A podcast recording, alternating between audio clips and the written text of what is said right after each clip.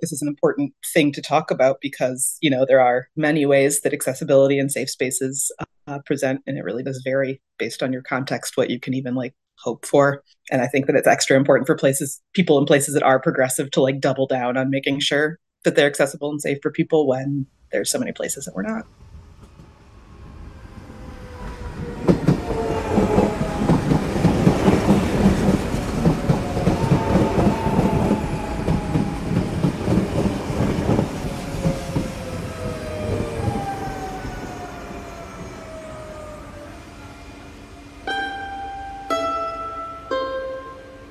Welcome to Towards a Kinder Public, a podcast dedicated to designing kinder public space that better meets our interconnected needs. I'm Kevin Castle, and along with Annie Chen, we are Kinder Public. We are so fortunate to share this discussion with Han Malyn, who has worked and volunteered in the nonprofit sector for over 15 years across a broad range of areas, including visual arts, arts education, the LGBTQI plus community, human rights, and ending poverty.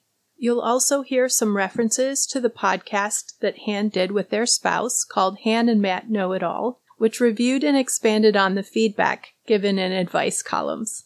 Han is now based in the greater DC area. Han uses the pronouns they, them.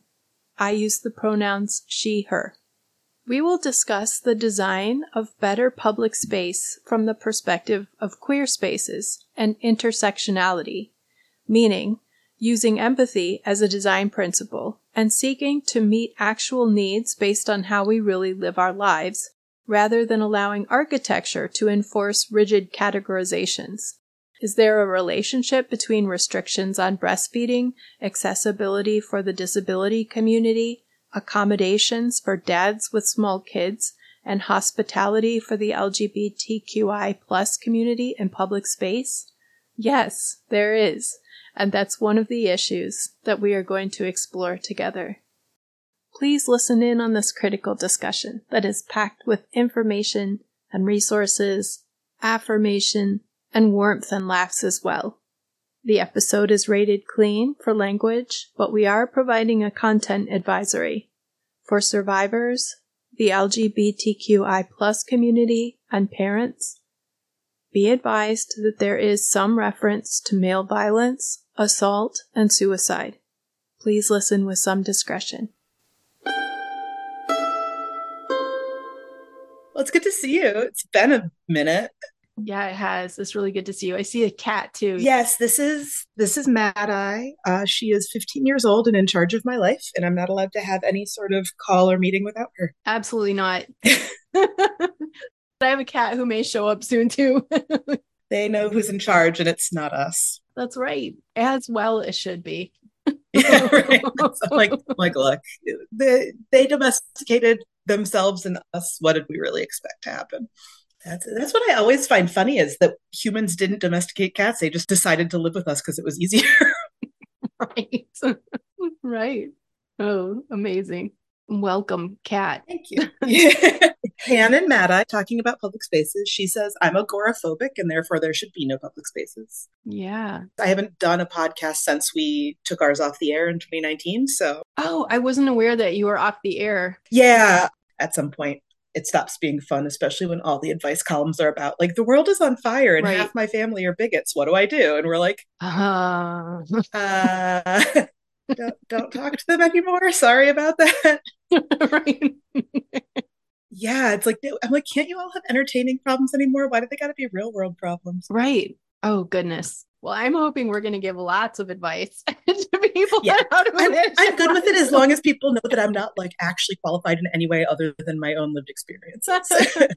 I'm weeping already. It's gonna it's gonna be hard to tell what emotional yeah. state Kevin is in today because um, look, that'll make me feel better because honestly, I've been on very high emotional alert these days because you know yeah existing in the world is really not fun right now. Yes, it's really hard. I have to acknowledge like I was very angry, sad, like all the all the things while I'm trying to write these questions and I'm like these are not the questions I would have wanted to write a year ago. Yeah. These are not the questions I would have wanted to write 6 months ago. Yeah. Thank you for bearing with me because I want to find the way into this conversation. Yeah, and it's hard. It's really hard. The conversations have really shifted, like especially in recent months. You know, it's uh it's gone from like have single stall restrooms so that anybody of any gender can use them to please don't sexually assault me for going into a restroom and call it legal. Yes, exactly. Exactly. So it's uh yeah, it's it's a lot. I'm I'm glad it's Pride month because at least there's like positive things to like reinforce positive queer communities. But uh, my spouse, when we moved to DC, we moved because he got a job at Amtrak and we get free train tickets, which is great. I go back to New York all the time, but it's our uh, 10 year wedding anniversary this year and we had planned to do a cross country train trip because we thought that'd be fun. I can't go through the middle of the country safely anymore. There is no path through middle America. There's just there's just not a way through. Yeah. Like there's yeah. if you've seen that map that's like the dark red and red and orange and whatever of like where there's anti-trans laws. Yeah. The entire middle swath of the country. So yeah, good times. Yeah. Anyway, I'm glad I'm glad you're doing this. I feel like this is an important thing to talk about because you know there are many ways that accessibility and safe spaces uh, present, and it really does vary based on your context what you can even like hope for. And I think that it's extra important for places, people in places that are progressive, to like double down on making sure that they're accessible and safe for people when there's so many places that we're not. Right. So that's right. You have to stop the spread of the antagonistic viewpoint. It's interesting. 10, you say 10 years ago, and congratulations on your anniversary. just about 10 years ago, I was in the middle of the country, um, having just had a baby there. And I was hiding in my car in parking lots trying to breastfeed this infant as we were trying to drive back across the country. And I remember being in states where there were like very current instances of women being arrested yeah. in parking lots in their cars at the back of the mall parking lot where no one else is. Yeah. You know, with like blankets in the windows because it was yeah. um, exposing uh, themselves indecently. Yeah. I'm like, this is feeding an infant. Yeah. So like I it was very it was very upsetting. Yeah, I had a conversation with a friend who like, you know, was like, "Oh, this isn't anyway the same." And I was like, "No, it is," but who was talking about um, being pregnant and needing to make a cross country trip and having to trace a route through states where if something went wrong, she wouldn't die because they wouldn't do life saving procedures because of anti abortion laws. And she was like, "You know, I can't go through certain parts of the con- country because if an emergency happens while I'm there, they'll just let me die." Right. And I was like, "Yep, that's uh, that's where we're at. That's where we're at. It really sucks. It really sucks." It's terrifying. I appreciate you sharing that because it, I don't want to equivocate everyone's loss. yeah. Because everyone is experiencing uh like a very particular kind of loss at this moment. But at the same time, yeah, like if there's anything that Annie and I want to convey, it's that our safety is all interconnected. Like you either yeah. have a principle of upholding safety and dignity for people or you don't. And yeah, I think what we're seeing is the erosion of that and how it will continue to diminish people's safety and dignity and it, it will not have discretion. Yeah. It's the whole thing that you know ages and ages ago the like first they came for. Yes. Thing where it's like yeah it's like it's it's just demographic by demographic and i'm like you know y'all you're you're keeping an eye on trans people and being like oh well that's and i'm like it's trans people and women now. It's just going to be bit by bit. Like your early stages of the handmaid's tale my dudes. Like that's right and I don't know, I mean, especially coming from like a, a Jewish background, I'm like, we've seen this happen before. That's right. I'm trying to get like the really emotional parts out beforehand, but um, outlawing gender affirmative care for children is murder because trans kids who can't get care kill themselves, and they are doing this intentionally. They don't not know that statistic. They want us all to die, and it's eugenics, and it's gone in cycles forever. And right now, it's just so it's so blatant, and nobody seems to be able to stop it.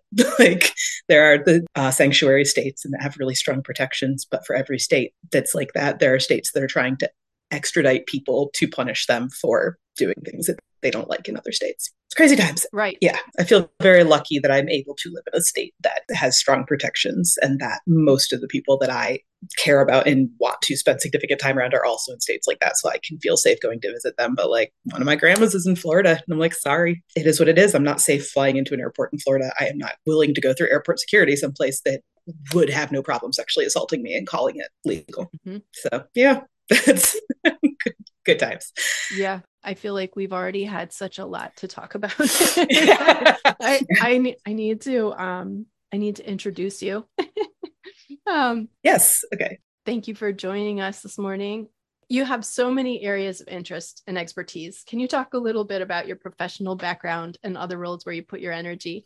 Yeah. Um, so I sort of ended up in a professional do-gooder role, not really intentionally. Um, I came out of undergrad with business and economics and art degrees, not really knowing what I wanted to do. And I ended up with a job at a synagogue. And it was a very progressive synagogue. They shared a building with a very progressive, uh, I don't remember what sector of Christianity, but with a very progressive Christian church. Um, it was very Gilmore Girls, where it was like you close the doors on the on the the thing where they keep the Torah, and then it was a cross, and so they could switch it for services. And, and so that was sort of my first dipping my toe professionally into nonprofit world. And they they did a lot of social justice stuff. It was a really positive environment. But I had fallen in love with New York uh, years before that. And so I decided to go to grad school in New York and I went into nonprofit arts administration because the arts had really been.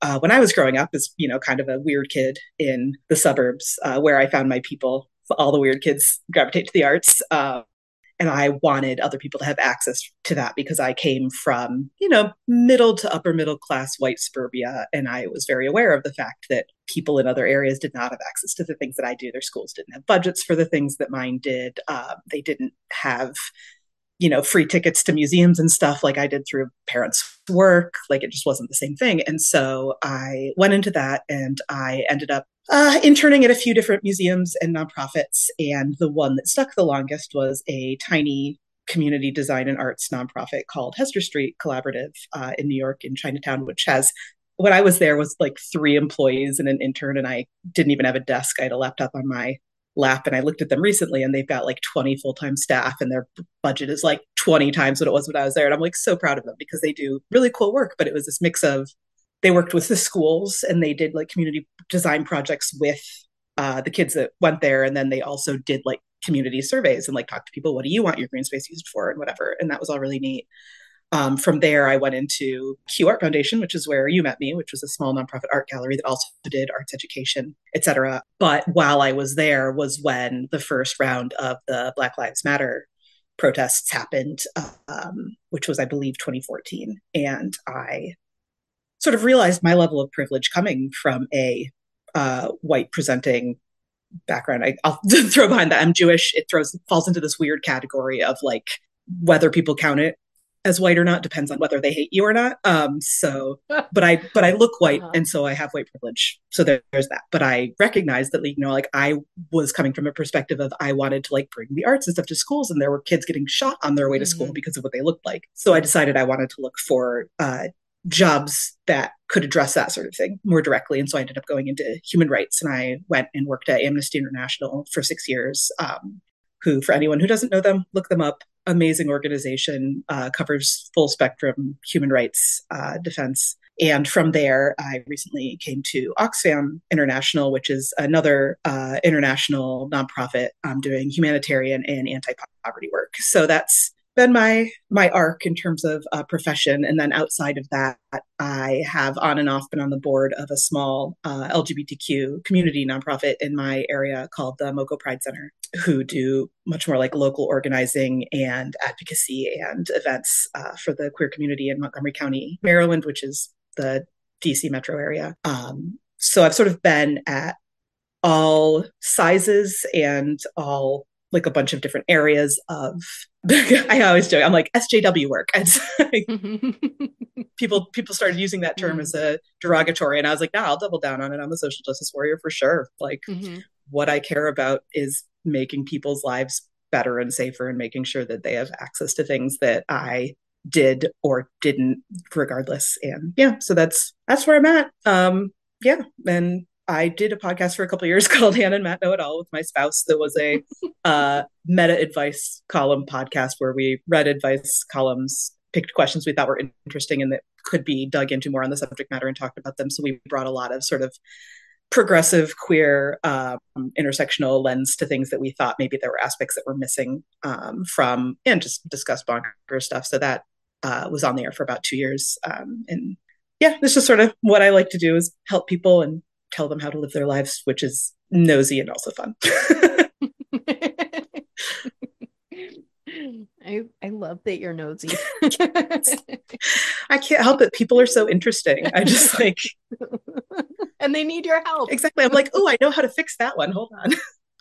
so, in this first part of our conversation, we are planning to speak about women and gender minorities and queer people. And for the purposes of our discussion, am I we're using the right terms? And how should we define these groups of people? Are there frameworks or concepts we should use? And do these groups share any overlapping needs? Yeah, so this is such a complicated question because how people define things tends to be really personal.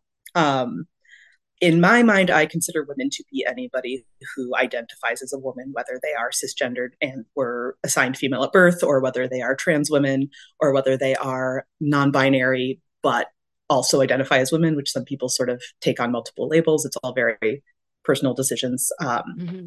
I consider, like, for me, when I think of gender minorities, I think of people that either don't fall on the binary or are not cisgendered. Um, I think that both of those can count. I think some people that are trans binary probably don't consider themselves um, gender minorities. But again, it's it's a personal thing. You know, I'm non-binary and I consider myself transgender, but some non-binary people don't. And queer, I think, kind of is the same thing where I use it as an all encompassing term for myself and for my community. I also like to call us the alphabet mafia because there's so many letters now. Um, mm-hmm. But mm-hmm. Uh, but I think that you know LGBTQIA plus encompasses a whole range of you know gender orientation, sexuality, um, or lack thereof. But not everybody who could be assigned one of those letters necessarily identifies as part of that community or likes that term.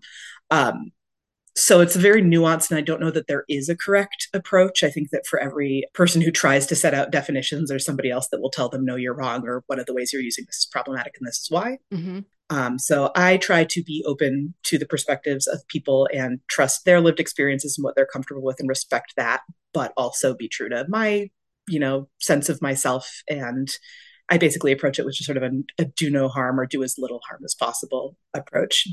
That's right.